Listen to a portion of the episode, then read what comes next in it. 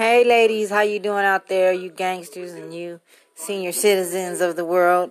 I just want to let you know that I'm here. I'm starting my new podcast with Anchor. It's free, so I thought why not give it a try?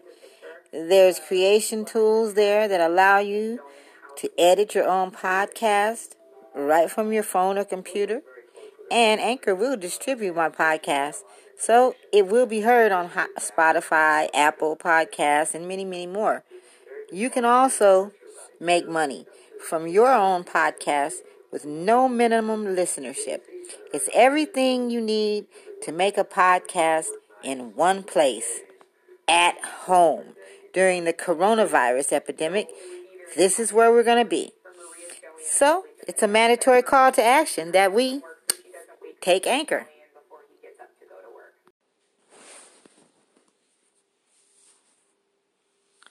On this interview, we'll listen to a white man talk about the truth and the true feelings of the 50s and 60s white people. This would probably be some of those feelings that led to.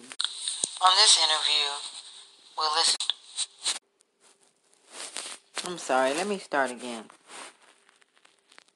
Emmett Till was a young African American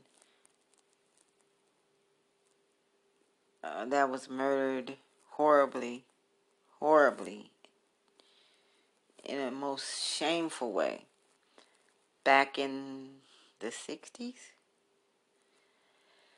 And it is my observance that some of the ideas and thoughts that we are about to hear from um, an elderly white man about the way white people viewed racism and black people and the things they thought and said back back then. So we're gonna see if some of these feelings might be what actually led up to the murder and death of people like Emmett Till and George Floyd And I never liked the business, and that's when I started driving a cab.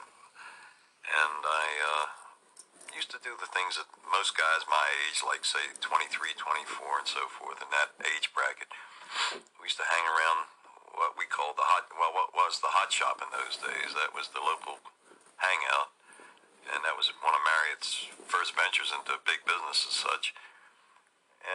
And we had a certain Hot Shoppe uptown that we every night, just like clockwork, we'd go up there because we knew somebody would be there. If you've ever watched that show on television, uh, Happy Days, it's the same type of thing, you know, where the crowd assembled every night, and these were not teenagers now; these were young adults, I guess you would call them. And from there, everything emanated from there. I mean, we'd go out get something to eat, go to a movie, or go to a burlesque show, or anything you know, and we'd even wait till late at night, two o'clock in the morning. We'd take a trip over to Baltimore just to get a sandwich or something. You know, we were that type. And we used to do the same things. Uh, the kids in those days were a little different. I mean, we'd go out on Saturday night. We'd dress to the T's. I mean, we'd have in those days the big thing were the ducktail haircuts and the suede shoes and the one-button rolled jackets, double-breasted overcoats, and you always wore a hat because if you didn't wear a hat, you we we were always told that we weren't completely dressed, so we wore a hat everywhere we went. We looked like uh, the junior mafia almost walking down the street. And uh, we did, generally, we'd go to the beaches in the summer on the weekends. We'd go up to Atlantic City. We'd go to local beaches down near Annapolis on a Sunday afternoon, get dates just like anything else. And some of the guys were into gambling and they'd go have their card games. They'd go to the racetrack everybody had their own little thing that they used to like to do, you know. So we just had a general easy time of it. It was a good period of time for us. I mean, life wasn't too complicated. Okay, so we didn't need brand new cars. My like bad. Apparently, he's not going to talk about the real feelings about white people. He's just talking about the shit they did on Happy Days. My bad.